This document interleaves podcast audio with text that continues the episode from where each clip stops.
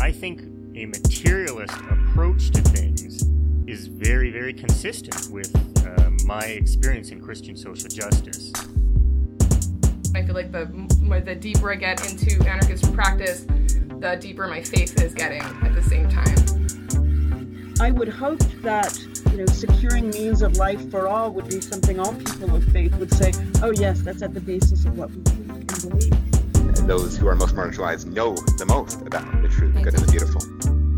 To me, it's less that I think building class solidarity is a bad thing, as much as it seems like if you don't attend to things like anti-black racism, um, that's always going to get in the way of building class solidarity. Actually, and when you go back, you find that a lot of uh, revolutionary grassroots participatory movements, the, the precursors to what you could call um, the barrio assemblies and these like you know grassroots neighborhood organizations, a lot of these were sponsored by the church. What does it mean to say that the Christian tradition is internally contradictory and there are antagonisms there and you're always uh, being faithful to some aspects and betraying other aspects. Welcome to the Magnificast, the podcast about Christianity and leftist politics. I'm Dean Detloff. And I'm Matt Bernico. And this week we're kind of continuing a little bit what we were talking about last week with respect to atheism and Marxism and religion and how do you put these things together but we found somebody else to help us do it better or uh, to guide us through some of these ideas in a different way. Uh, a really fascinating liberation theologian or sociologist adjacent to liberation theology named Otto Maduro, uh, a rare um, person, I think, in conversations these days about liberation theology, but a super fascinating guy. Uh, so we're going to dive into that with an article called The Desacralization of Marxism within Latin American liberation theology. But before we get to that, Matt, what kind of housekeeping notes should we mention up front? I always forget to do it, and now I've suddenly decided we should pause, figure it out. uh yeah, the big housekeeping note is that you should subscribe to our Patreon at patreon.com slash the magnificast. Go over there, sweep the cobwebs right on out of there, uh, clean the toilets, do all the housekeeping you need to do, and you can give us a little bit of money uh, for doing this podcast because uh, podcasts, while they are free for you, they are not cheap and valueless, despite what you might think. um, yeah, I don't know. If you want to give us some money, that'd be cool. Um, if you do give us some money, you can get things like access to our exclusive Discord channel. You can uh, get a cool sticker if you subscribe to uh, at the eleven dollar level um, all kinds of other things. Oh, you also get access to a behind the paywall podcast that Dean and I do called The Lock In, where we make jokes about youth group and answer Reddit questions and talk about current events. So there you go. So much, so much stuff, so much value that you get from our labor. A ton of. we would love if you paid us for. but if you can't, that's fine. No big deal. Don't feel stressed about it. You can just go to iTunes and, or I'm sorry, it's called Apple Podcast now. Can you believe that? Hmm, well, the future is now. You can go yeah, the features now. You can go over there to Apple Podcasts, give us a nice review, say a nice thing about us, give us some, give us five stars, and and that's good too. That's just as good as money. It's not, but it's pretty good. I'll take um, it. Yeah, I would take it for sure. If it's if it's that or nothing, please. Yeah, please as, give us a review. As I've said in the show in the past, I think uh, every week I print off all those reviews and I do take them to the bank, and my banker says congratulations, and that's fine enough for me. Um, all right, let's uh, let's get into this article, this essay that's really fascinating. So, over the last uh, few weeks, we've talked a little bit about the relationship between atheism, Marxism, and Christianity, and out of that discussion, we keep coming against a particular question, which is what specifically can Christians bring to socialist movements, or what can they do with Marxism or to Marxism? I think it's easier to uh, do it in the other way to say what does Marxism do for or to Christianity but uh, it's important to go the other direction too. So if you've been listening along with us, you'll know that this is a hard thing to answer. So we're going to look at this article by Otto Maduro, and uh, if you're interested in reading it and following along, we can put a link to it in the show notes. But uh, it's a really fascinating piece, and hopefully it'll maybe get us to think of something a little bit new to add to this uh, this dialogue. Yeah, totally. It is a very interesting article. Um, I feel like I have grasped something new just by reading it. So maybe you can too. Um, the big idea in the essay is that like rather than um, taking up like Marxism as like a complete worldview that you just you accept whole cloth or whatever, Um, the, the idea is that liberation theology gives Christians in Latin America, very specifically Latin America, in this essay, the creative framework to use certain pieces of Marxism, uh, Marxist analysis, as a tool in the big the big toolbox that you have, uh, while also rejecting some of the orthodox positions uh, central to Marxist parties and organizations. So um, liberation theology becomes this like uh, yeah this tool for or I mean a hermeneutic to read Marxism and to read the world and to read Christianity. And it's a really pretty it's a pretty good take. I'm really interested in it, and uh, it'll be cool to talk talk about it more. Um, so, like I said a minute ago, Maduro's essay is like squarely within the context of Latin America in the 1980s. So obviously, things look quite different now. Um, in Latin America, for sure. In North America in 2021, yep, it's all pretty different. So um, you have to kind of take that into consideration as we talk through it. But reading the essay does give you a sense of uh, the, the another world that is possible out there for Christianity and politics. Um, it's a cool read uh, in that light too. So we'll talk through some of those big ideas in the essay, and then we'll reflect on them a bit, and uh, you know, see what they might mean for us in 2021 in North America. And uh, yeah, we'll get to it. So, Dean, where should we jump into the essay? Uh, let's start actually on the very ground floor. I just it occurred to me that you know this essay is very interesting to us. We found it kind of I don't know in the big pile of liberation theology things that we have laying around um, and pulled it out of there. But it might be worth uh, taking just a quick second to orient ourselves here in that context too. Um, I should mention too, if you don't know already, if you haven't heard about it, uh, there's a great podcast called the Liberation Theology Podcast by uh, David Inczauskis, a Jesuit. He's been on our show before in the past, and uh, he does a great job. So if you're interested in learning more about that tradition in particular, you should check out his podcast. We love it. It's very cool and very fun. Um, sorry we're uh, stepping on your toes here, David, if you're out there listening, but we're going to do our best to uh, try to uh, dig something out of this text. Um, I think liberation theology, I mean, we talk about it on the show a lot, but it, it is important to sort of pause and figure it out for a quick second. It's a lot of things. It's really diverse. It does not have the same relationship to Marxism uh, all across the the wide spans of that tradition, both geographically and chronologically, right? So, like, different authors have different opinions about Marxism. Different countries have different kinds of opportunities, maybe for Christians and Marxists to figure it out in Latin America. Um, so it's important to keep that in mind too. I mean, when we're talking about liberation theology in Latin America and Marxism, um, we have to kind of resist the temptation to kind of collapse these things as like, well, you've got these, you know, the peanut butter on the one side and the chocolate on the other, and somehow they always make the same old Reese's peanut butter cup. It's not not like that. Um, I can't think of a better analogy, but I'm sure you can, dear listener.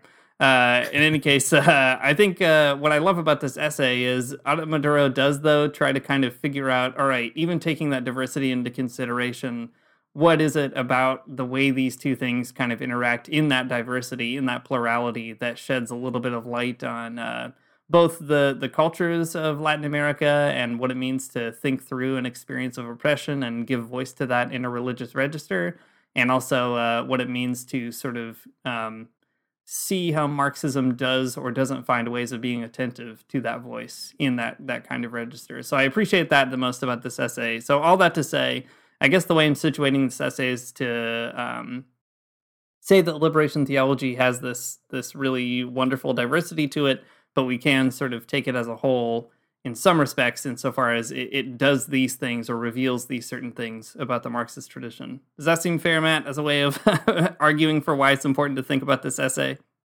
Yeah, I think that's a pretty good way to start us off, at least. you know, I was thinking about it as you're talking.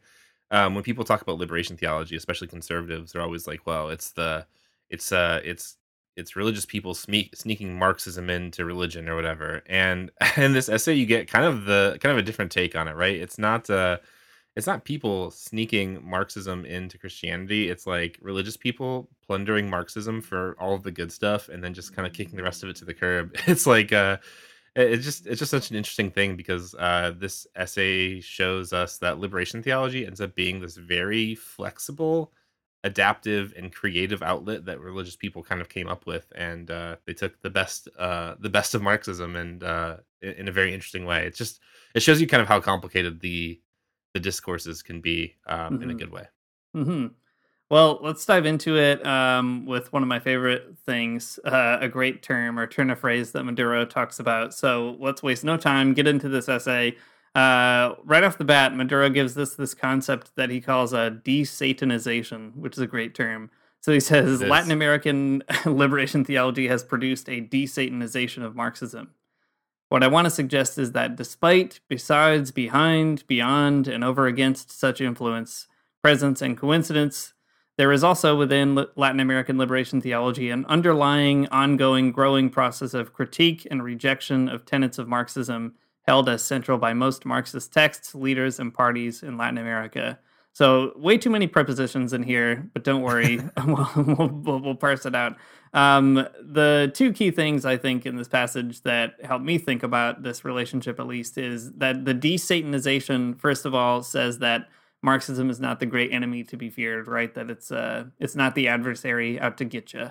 Uh, and secondly, though, in that desatanization, it's not to say that and then the church or liberation theology just becomes Marxist, uh, but rather by not making it an adversary and making it sort of a dialogue partner, it ends up sort of um, having this really unique and creative relationship to the Marxist tradition, where, as you were just saying, Matt, like they sort of are, are able to take parts of it that they want or or plunder it and then kind of you know kick the rest of it that they don't want or need for better or worse i should say. Sometimes i think they do a good job of kicking out the stuff that shouldn't be there and other times i'm like eh, maybe you should look twice at that. Yeah. But uh, yeah. nevertheless it's a good way of of describing that relationship i think. Yeah that's right. So that's desatanization on one hand making it you know not a scary thing. And then the other hand, uh, the other term that is introduced here is the desacralization. So that Marxist orthodoxy is not like the end all and be all of uh, of Marxism or or what it needs to be, right? Like there's there's more there to be done uh, beyond what you know whatever academics are writing about Marxism. So these these two moves are kind of happening at the very beginning of the essay. Um, so after after that, after these two moves, uh, uh, Maduro says this. My contention is precisely that Latin American liberation theology has unconsciously exercised an apparently free, almost haphazard plundering of the Marxist traditions, taking from it expressions, symbols, modes of organization, thought, and behavior in ways that vary from one country, region, group, author, and period to another. So again, um, this is uh, this is the desacralization move. That uh, listen, Marxism is great. It's we, we love it. It's uh, it's a great way to think about the world. It's a great way to think about power um, if you want to organize against the powers that be, Marxism is going to be something really helpful that will tell you what to do. Um, but at the same time, it is not that immoral science that has every single answer to every single problem. Um, and you know, some things uh, just won't work in some other situations. Um, I mean, especially, I mean, the rub, the rub between Marxism and religion is something that we've already talked about quite a bit, right? The uh, especially with around the question of atheism, um, there are there are problems, there are tensions, and um, liberation theology has uh, a certain um, I don't know comportment about it that like lets it take some things and reject other things, and kind of finds creative ways to do that. Yeah, I like too that uh, language of having almost a haphazard relationship to Marxist traditions.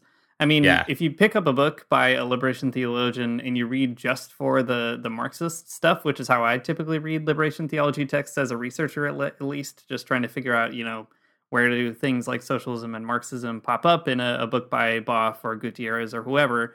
One thing that at least I'm always struck by is that there's a real comfortability to quote a number of Marxist theorists all in kind of the same, you know, page sometimes that other yeah. Marxists probably wouldn't do. um, you know, there's there's this kind of the the sectarian divisions that you sometimes get in Marxism sort of melt away because the liberation theologians are interested in you know what's on offer across the the tradition rather than saying well we're just going to sign up with i don't know the maoists or the revisionists or whatever it might be. Um, i always think about that when i think of like paulo freire's pedagogy of the oppressed which i think is kind of in vogue now again which is really great to see. Um, freire is like quoting all kinds of people right? He's quoting popes he's quoting encyclicals but he's also quoting Mao, Lenin, and Che, and kind of just like not interested at all in like figuring out which one you should go read the most or something. Um, yeah. So there's a real uh, value to that approach, and I think a lot of Marxists have that approach, especially nowadays too. Um, but uh, liberation theology does it in a particular way. Yeah, that's right you know on the one hand it's like a definite strength where you can uh you can pick and choose a little bit you can play fast and loose with some of these folks and that's like that can be really good especially um, I don't know, in diverse situations where you need a lot of different ways of thinking at once. Uh, on the other hand, I mean, there are certain drawbacks too, right? Like, um, the the reason that that Orthodox Marxism, like Marxism Leninism or whatever, is popular is because it does provide a real way forward, and sometimes liberation theology doesn't take that way, uh, for better for worse too. Yeah, I think that's true, and it's an important thing to mention. I mean, uh, sometimes when you read liberation theologians, because they are sort of beset on all sides by people who are, you know, in some cases trying to not just discipline them but kill them, right? In the history Mm-hmm. of Latin America, um, there's good reason for them to make distinctions and say, look, we're not Marxists um, on this or that point, or even we wouldn't identify as Marxists at all. Uh, and it's not to say that it's just opportunist. I don't think they're doing it just because it's cowardly or anything. I don't mean to imply that, but I guess what I mean is uh, there are um, both political and kind of theological or doctrinal reasons to kind of make the lines a little sharper or, or more bold that can sometimes also maybe prevent liberation theologians from wanting to get too close to Marxism on this or that point. Um, I mean, you could cite a bunch of texts maybe where this happens, but I think you know we always talk about people like Ernesto Cardenal on this podcast because he has sort of a unique approach here, right? Where he'll uh, borrow from all kinds of Marxist literature and kind of argue for a really strong synthesis. But I think one thing that attracts me to Cardenal as a unique voice among liberation theologians generally is he's somebody who uh, uh, identified as a Marxist explicitly and then tried to put that into practice in the power of being in government, right? Whereas uh, Mhm. Other liberation theologians are totally willing to borrow from Marx when it comes to understanding the structure of, uh, you know, class relations under capitalism, but maybe uh, don't want to borrow from Marx when it comes to, I don't know, re-envisioning the the economy, or perhaps they kind of soften Marxism and become a bit more of a, a social democrat type. Um, and again, it's hard to sort of say this with generalizations because everyone is so different. But I, th- I guess all that to say is I agree with you, Matt. Sometimes uh, it's a liability to to uh, Yeah. maybe hold Marxism at an arm's length. Yeah, totally. I mean, like, I get it. I think I get it from both directions, right? Yeah. Like on the one hand, there are things in Marxism that you you should definitely resist. Like, uh, there are things that are that don't always work out, that are not good. I mean, Marxism, like other sort of philosophical uh, systems and political theories, they have their have, they have their own failures, and you should resist those. On the other hand, there's a lot of successes too. So it's just like Mhm. it is sort of a mixed bag. I- I- And liberation theology, at least as we see it, kind of interacting with Marxism, in this is is really interesting. It's framed as uh, it's framed as something that I think ends up being more powerful than Marxism in some ways. Um, Maduro, you know, kind of talks talks up its strengths a lot, and that's good. I mean, Maduro's going to give us a lot of that in this essay, so it's good to keep in, in mind though where it kind of falls short, and uh, we can keep pulling those things out. Well, Mhm. on this point, let me read this next this next quote here, and we can kind of keep talking about it. So Maduro says, I find that Marxism has become a tool within Latin, Latin American liberation theology. Certain church groups, individuals with no actual affiliation, loyalty, or allegiance to any properly traditional Marxist agency resort to the symbolic arsenal of Marxism, picking and choosing what seems to further their own, not the Marxists, intra and extra church strategies, regardless. And I think this is uh, the key to assess these processes of what the traditional properly Marxist agencies uh, can do. So the the idea here is exactly what we're saying, right? The liberation theology in Latin America during this time allows um, church groups, individuals, Christian-based communities, you know, all of these kind of folks to pick up pieces of Marxism to use them, but like sometimes symbolically, sometimes analytically, sometimes politically. But it's uh, it's it's not necessarily in the best interest of Marx Marxists that they're doing this. It's not necessarily to like even do like Marxist politics. So you can kind of see that tension, right? Like where on the one hand, this is very interesting and good. It's a way that people um, through liberation theology are understanding the world in a, a more deep way. Uh, but also, it's it's not like um, it's not like you know they're actually always engaged in like a struggle against capitalism, or if they are, you know, it might not look the same way it would for Marxists. There's just a lot of a lot of wiggle room here, a lot of sort of like play, and I think that's interesting. And like we've been saying this this time here, uh, sometimes uh, sometimes a benefit and sometimes to, to his own detriment.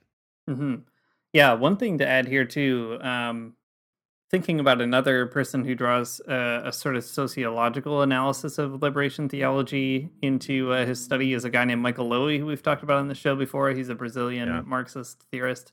Uh, he has this book called The War of Gods, where uh, he makes a distinction between what he calls liberation theology and liberationist Christianity.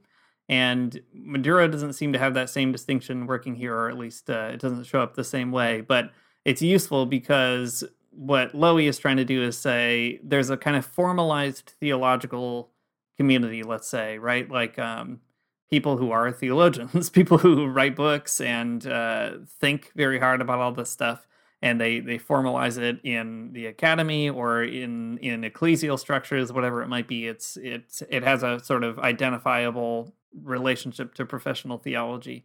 Um, and I think as far as that goes, uh, Maduro is totally right that liberation Mhm. theologians do sort of uh, have this kind of free associative relationship to Marxism, um, for better and for worse. Uh, but liberationist Christianity actually has an even more complicated relationship because Lowy is always saying you have the theologians codifying things on the one hand, but you also have this much bigger kind of mass of Christians who are just out there in the world on the other hand and uh, the Mhm. theologians are sort of being attentive to that, but you know, not necessarily the spokespeople of it.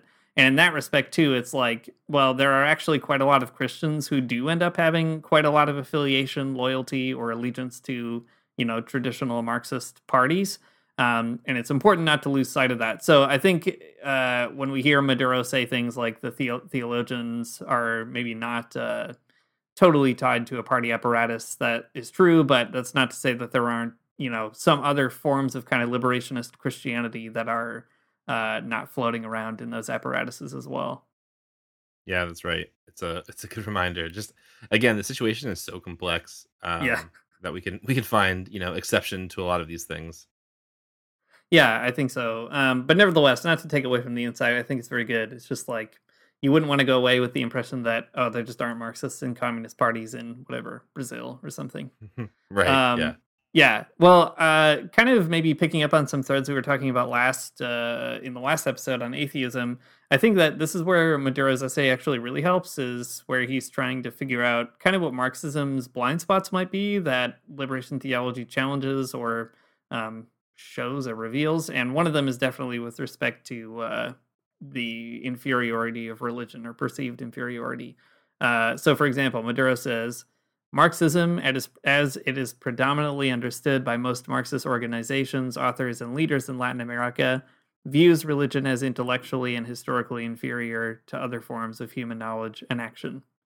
Science and atheism, economics and politics are in turn perceived by Marxism as superior to uh, superseding, excluding, and disproving religion.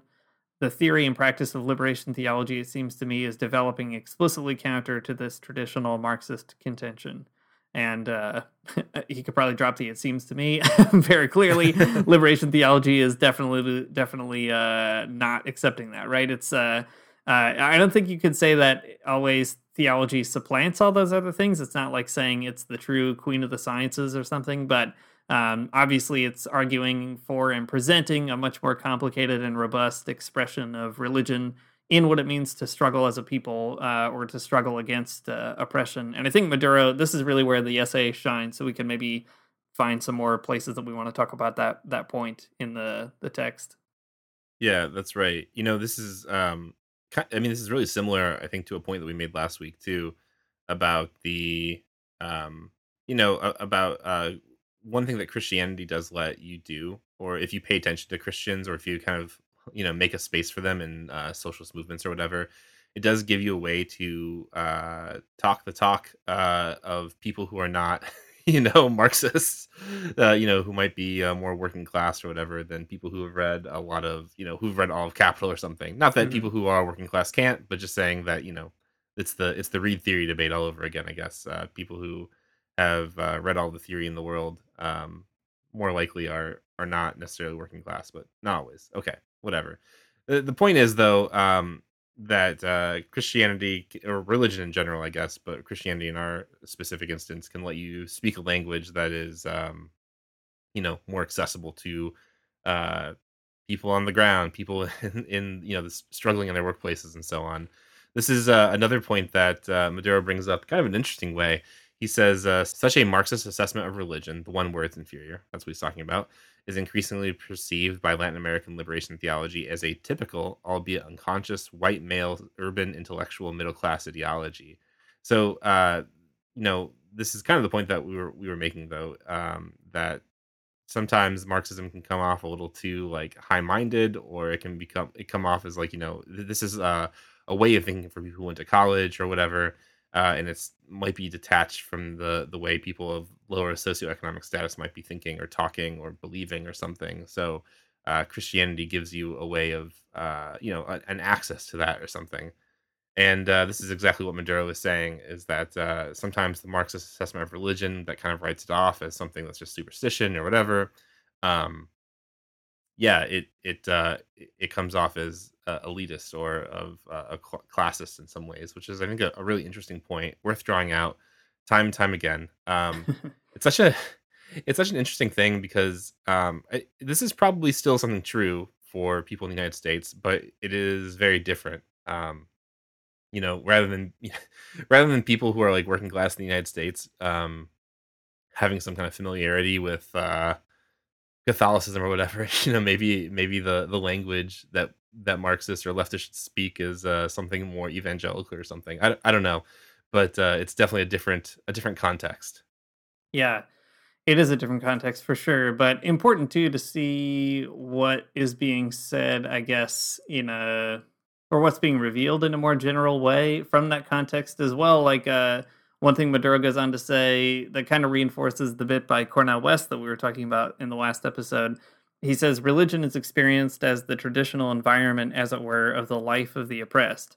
And it is also from within religion, with the challenges, tensions, and changes that are inevitable in such efforts, that takes place the struggle against oppression. And he goes on to add what liberation theology is often doing is precisely fostering and reinforcing the religious creativity, initiative, and autonomy of the oppressed thereby contributing to empower them symbolically and materially in their struggle against oppression. And I think that's uh, an important piece of this too that like in Latin America, where you might have kind of a, a thickly Catholic uh, society, or even uh, underneath that, right, uh, surviving indigenous practices or thriving indigenous practices, or uh, um, I don't know, Afro Caribbean religious expressions, for example, lots of other stuff going on.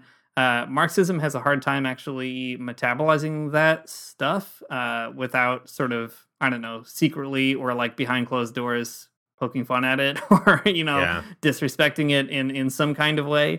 And I think Maduro is saying, well, liberation theology actually gives us a way of affirming the the cultures of the oppressed when those cultures might not fit so neatly into the kind of European Enlightenment tradition that Marxism develops out of.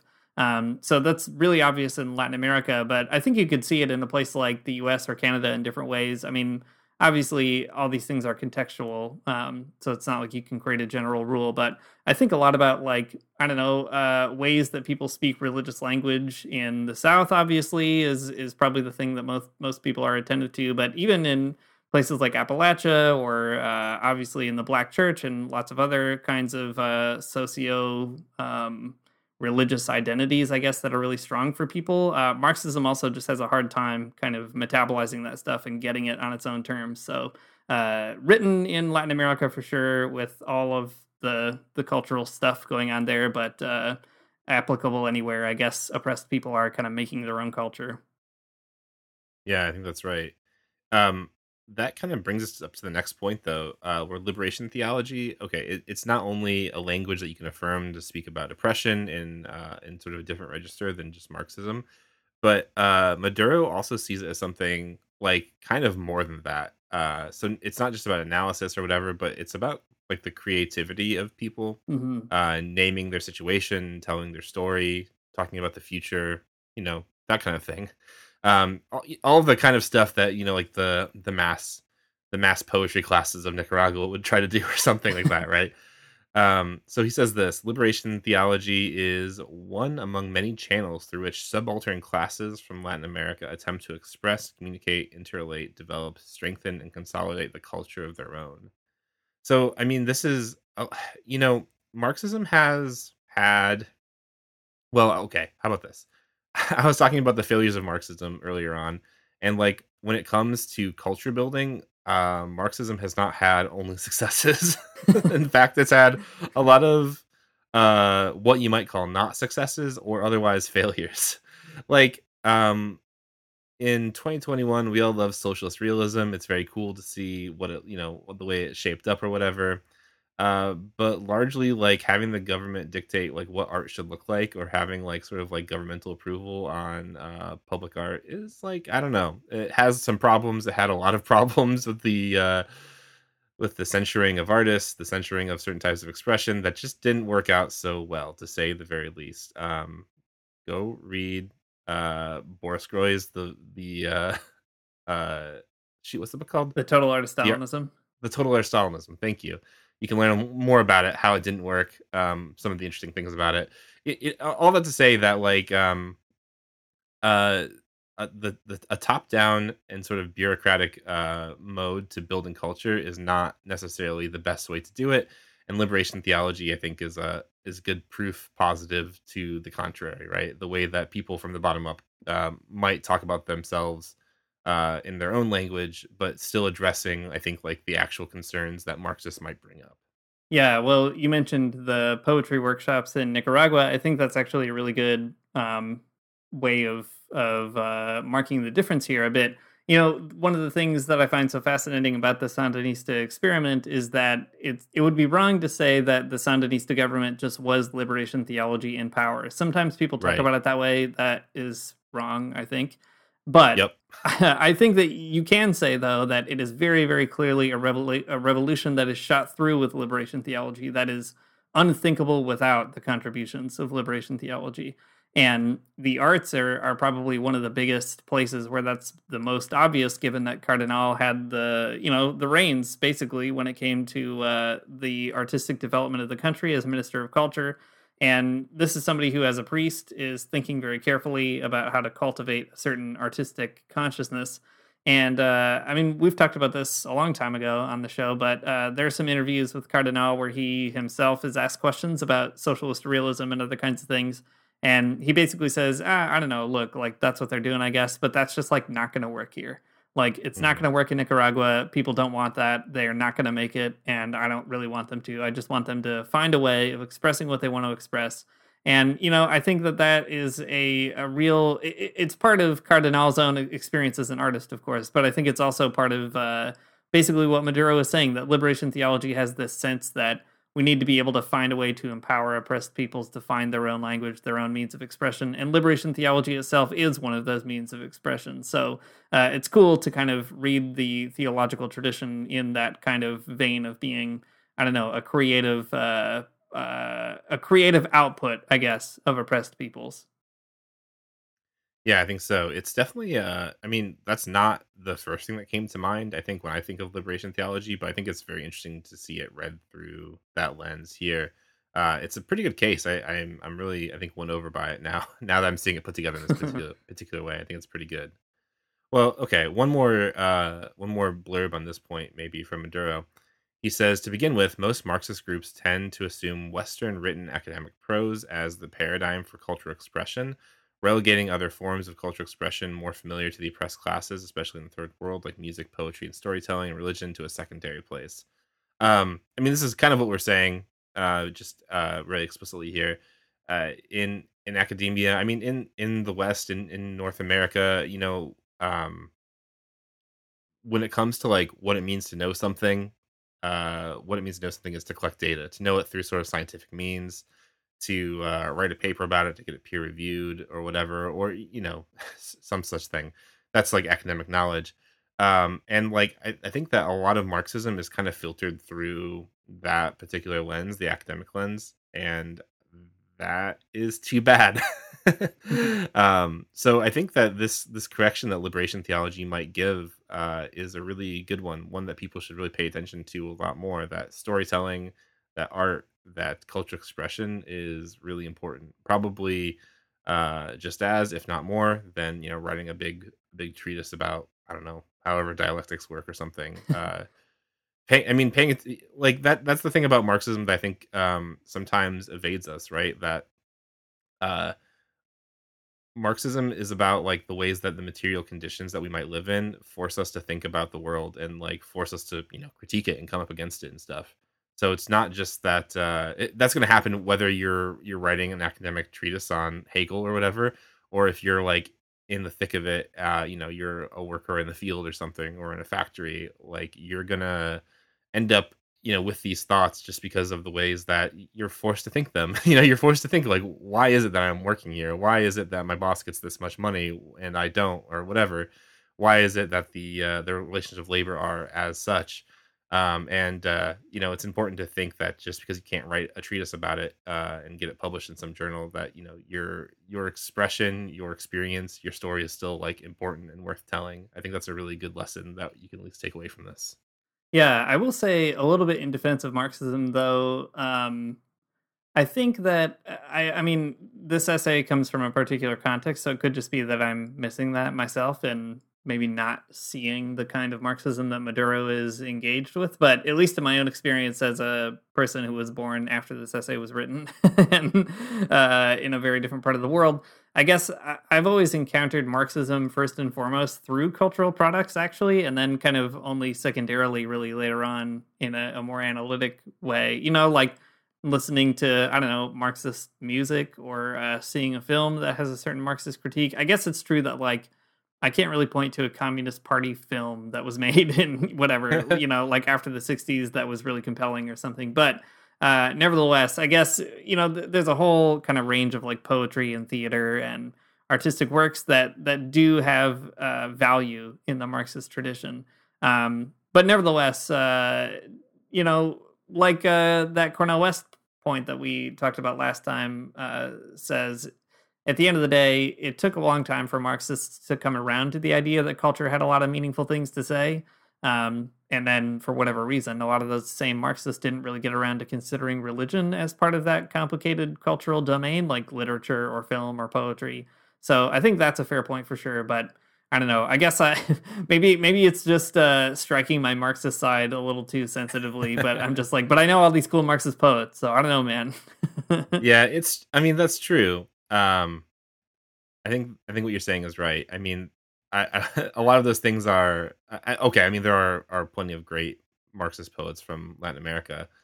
Um, you know, but in the United States, you know, we have all these great songs, like all of like the good labor songs that have this like sort of good uh, Marxist logic to them. Those are great uh, for sure. But like, you know, when you get in the thick of organizing though, and there's like that one nerd that pipes up about like whatever, whatever extremely in the weeds Marxist point, um, and they like devalue, I don't know, the experiences of real people. Mhm. It happens. I guess Mhm. is all I'm trying to say. For sure, for sure. Uh, Marxism uh, has definitely uh, cultural value and has done things. I don't want to write it off. I guess uh, you're you're right. On the other hand, um, it does have a tendency to like overwrite the, override the importance of uh, other things That's true. like yeah.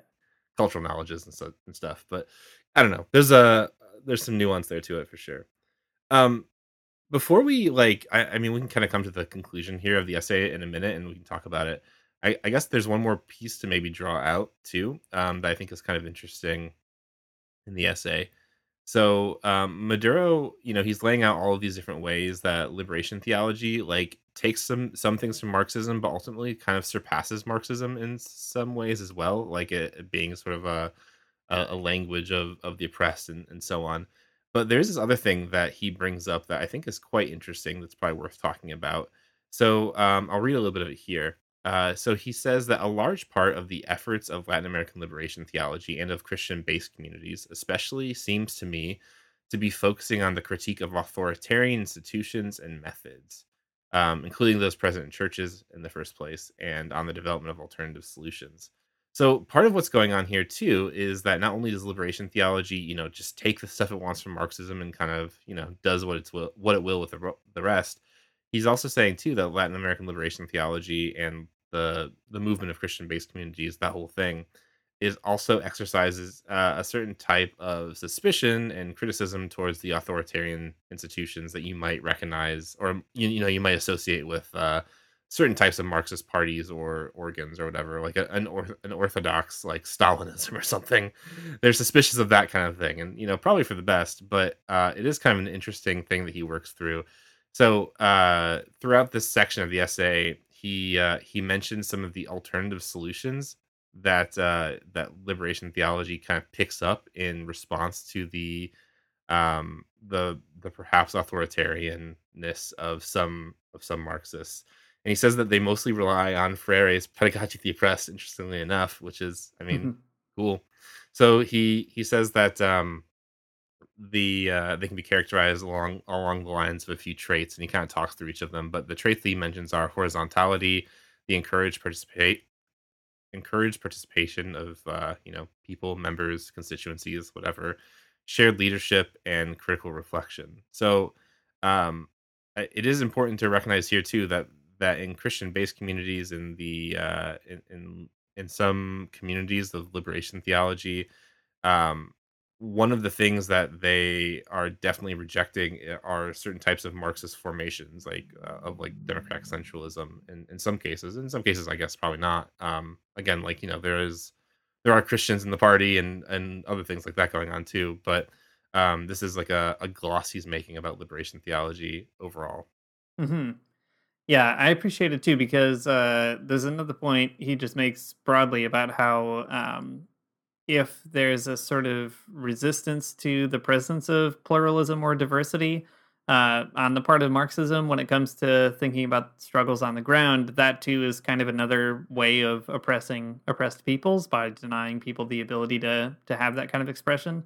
And so the the resistance to the authoritarian impulses, whether they're found in the Catholic Church or whether they're found in certain Marxist circles, let's say, uh, that in itself is part of a, a broader resistance to you know the feeling and experience of being oppressed anyway. And I think that is really fascinating to kind of see how liberation theology, which you know in a technical sense is obviously genealogically related to the colonization of the Americas.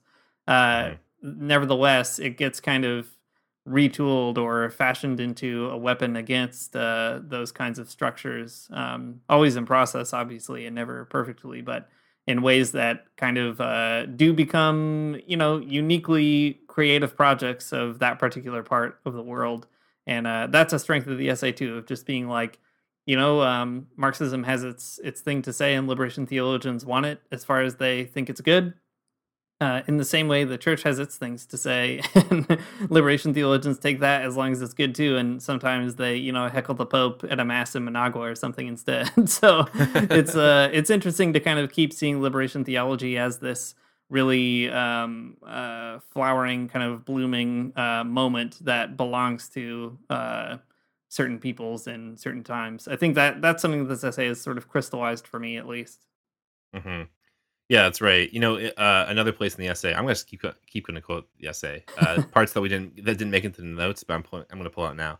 Uh, th- this is along the same lines, or it's kind of driving the point home, maybe a little bit more. Uh, Maduro says that it seems to me. Uh, oh, hang on. Maduro says the deconstruction of Marxism as a whole that has to be accepted or rejected in its entirety. Uh, an example, the deconstruction of Marx- Marxism either as a sacred or a satanic whole is a novelty indeed for both Marxists and anti-Marxists. So, I mean, Maduro sees liberation theology as as like a. I mean, I, I don't know exactly what he means by the phrase deconstruction in this context because in philosophy and sociology, it's a very loaded term that means a whole lot of things at once. But just the same, like uh, liberation theology offers a sort of challenge to Marxism. Um, that you know it does take it apart in certain ways and does reconstruct it in others. Um, and the whole uh, is not whole, which is very complicated in all of this. But maybe a, a good way to to kind of summarize a lot of the uh, the ways that liberation theology uh, takes and plays with and repurposes Marxism while rejecting other pieces of it. Yeah, I mean, in a weird way, it sort of does what I've always found useful as a Christian engaging Marxism, which is to say, Marxism doesn't take the church's story that it tells about itself for granted, but tries to pull it apart and kind of see what's going on, right? So it discovers that the whole of the, the history of Christianity, let's say, is not the whole, right? That um, there's all kinds of class struggles happening within the church that the church finds itself kind of cut up along all these different lines. And in fact, Marxism even sometimes appropriates uh, parts of Christianity for itself or in its own kind of telling of the history of the liberation of human beings.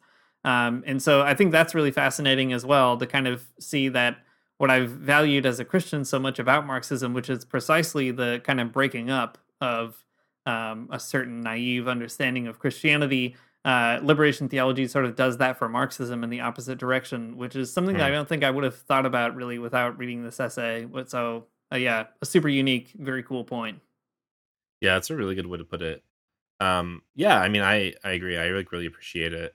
Um, I I mean, when it comes to Marxism, I've always been a person that's just kind of been piecing it all together. I think that, um, I, you know, I started out reading Marx, but then I like read a lot of like the like French Marxists and Italian Marxists, uh, you know, into like the '70s, influenced by postmodernism, and I feel like, um, I mean, I don't want to like equate the two movements in any ways because they're not like the the sort of like postmodernist uh, philosophy of uh, uh, application to Marxism, and then also what liberation theology is doing. Mm-hmm. They're not the same thing whatsoever, but they are calling out sort of something similar in that like um, Marxism is a construction. Uh, you know, like the orthodoxy of Marxism is a construction, and uh, it, to, to treat it too seriously might be counter uh, it, might go counter to actually doing the politics you need to do um, in any kind of given situation.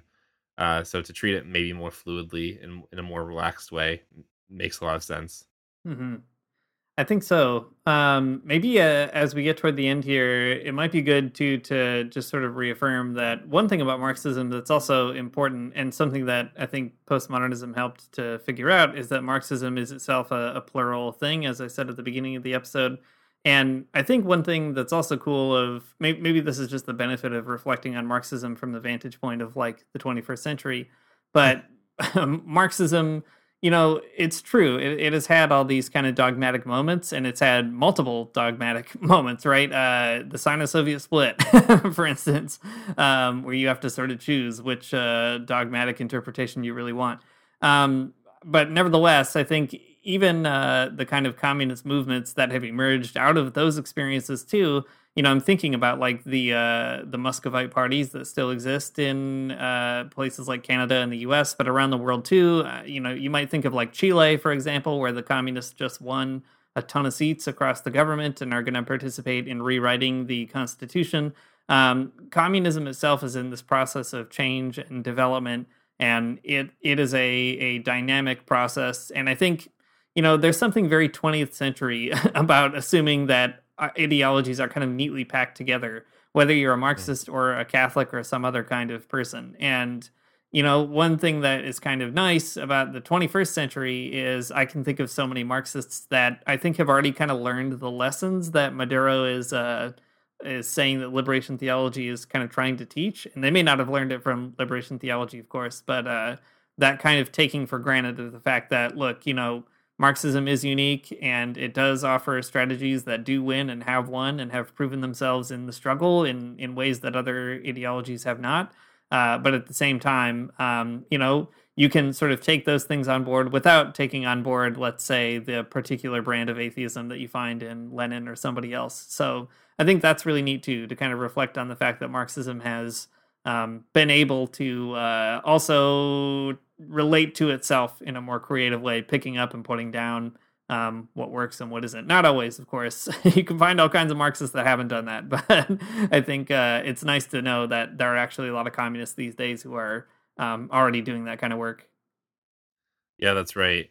Um, we're coming off as a very pro revisionist podcast, right? yeah. and I gotta tell you, I'm actually very comfortable with that. Um, I think that's fine. Uh, I, I, don't know. I, I think that this piece specifically, I mean, it, it goes to show you the the power of revision.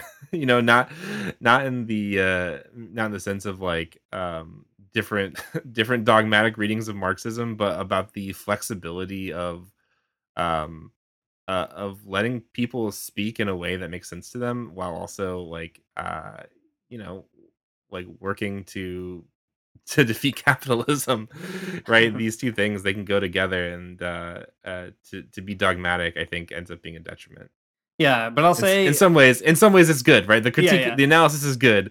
I guess just like, but but making sure people can speak and add their own their own uh, their own context and situation is it's important.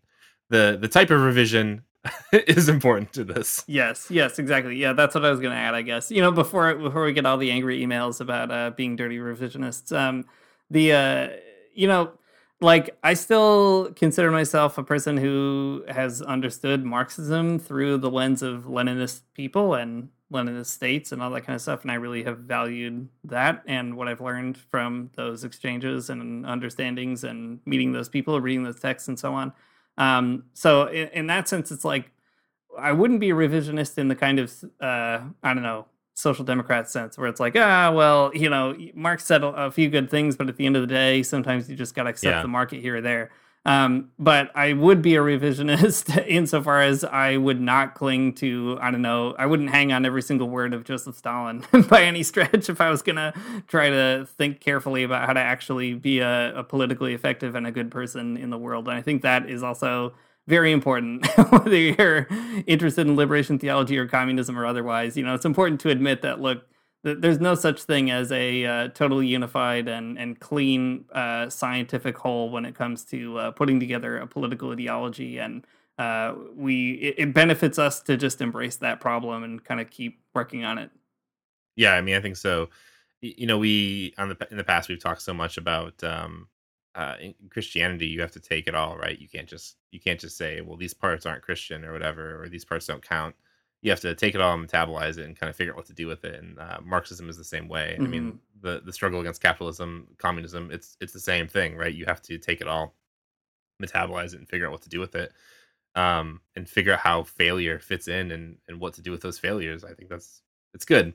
Yeah. A very controversial conclusion to this podcast. what we're getting at here. Although I think, ironically, uh, a very Leninist conclusion too, right? That the the the assumption is yes, you have to metabolize it, and you also need like you know certain organizations around you to help you do that, and you need to Yeah. kind of figure that out together in the struggle in a unified way in the streets, and not just in I don't know books or whatever, but you know in the context of trade union meetings and hanging out with people in parties and so on and so forth. That's right. Good. Okay, it's less controversial now. It's fine. we've we've steered we've veered back into uh good takes only. All right. Uh let's talk about the conclusion of this piece and then we can maybe, I don't know, say whatever needs to be said about it. Who knows? We'll see when we get there. So, uh, in the conclusion, Maduro says this Latin American liberation theology relativizes Marxism to a mere tool of social analysis and political struggle, values religion and particularly folk religious creativity as a meaningful form both against and beyond capitalism and class oppression. It stresses the need to acknowledge and promote the manifold cultural creativity of the oppressed. It rejects the historical determinism and authoritarianism uh, as contrary to the liberation of the oppressed. And finally, it stimulates the multidimensional character of the uh, Christian-based communities. So that's it. That's what he thinks that li- uh, liberation, Latin American liberation theology does to Marxism and how it treats it, not as like a, a sacred text, uh, not as something that's like smuggling into church and now surprise you're all Bolsheviks, but instead something that uh, that that um, you know oppressed cultures are critically engaging with, adding to, and changing, and then like figuring out, you know, in their own in their own particular ways. Um, I think it's a really helpful account of liberation theology, right? I mean, um, on the one hand, you know, you don't want to listen to conservatives who are just going to tell you that uh, liberation theology is a way that communists infiltrated the church. On the other hand, you don't want to listen to, I mean, I don't know, um, Marxists who tell the same story, but like say that it's good, right? but it's something different. It's something different altogether. Uh, it's a way to kind of riff off of Marxism and Christianity and uh, do something a little bit different. Yeah, I think that's right. And I mean, one thing that uh, just kind of I was thinking about reading this, but I felt like it didn't make sense to say at the beginning, but maybe it makes sense to say now is uh, the diversity of liberation theology too kind of encourages a way of reviewing how uh, Christianity and liberation theology in, sort of engage Marxism in different registers too. Like, you know, we've talked before with the Maria a million years ago about uh, that essay James Cone wrote, um, the Black Church and Marxism, or Marxism and the Black Yeah. Church. I forget the exact title, but the. Yeah, one of those two. um, but uh, you know, there you get also an engagement with Marxism, but from a very different context with very different concerns and so on and so forth. Um, and you could say the same about you know other liberation theologies, feminist theologies, queer theologies, all these different theological modes that engage Marxism in particular ways with particular interests, even though they're not in, you know, like Maduro is talking about Latin American liberation theology specifically. But I think the the kind of specificity that that line of questioning opens also encourages us to look at other liberation theologies and kind of be like, all right, well, what are they doing with Marxism? I think they do kind of reveal much the same things that he says here, but uh, the way they reveal it is different, and uh, as a result, you know, the conclusions are going to have different efficacy or a different sort of hue to them. And uh, yeah, so all that to say, um, there's a lot to kind of keep on thinking about with respect to how a variety of liberation theologies outside of Latin America as well um, kind of shed light on this this issue of borrowing and using Marxism. Yeah, I think so. It's a, a really helpful essay, I think, in that uh, it, it does provide a really good account of the situation of, of the way liberation theology works and and some be- some bigger points too about um, you know Marxism and and maybe uh, and the way it actually exists rather than just being an orthodox block that you either accept or don't or something. I, I really appreciate all of that. It's a a helpful uh, way to think about stuff. Yeah. Well, there you have it, folks. Liberation theology. Guess what? It's good. Marxism still good uh, as long as you can think about it in a healthy way. Healthy is the yeah, adjective right. I'm going to use, I guess. uh, probably not the best one either, but I'll save that for the episode on Foucault.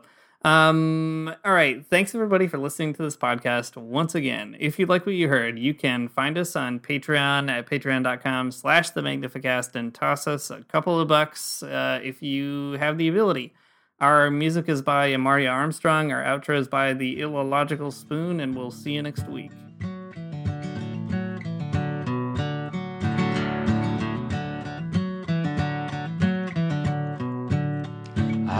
Get up for church in the morning, church in the morning, souls alive. Heaven come to earth and there won't be no church. We'll meet down by the riverside. There we'll swim with all creation. Never get tired, never bored. Don't worry, someday there'll be no dam between us and our Lord.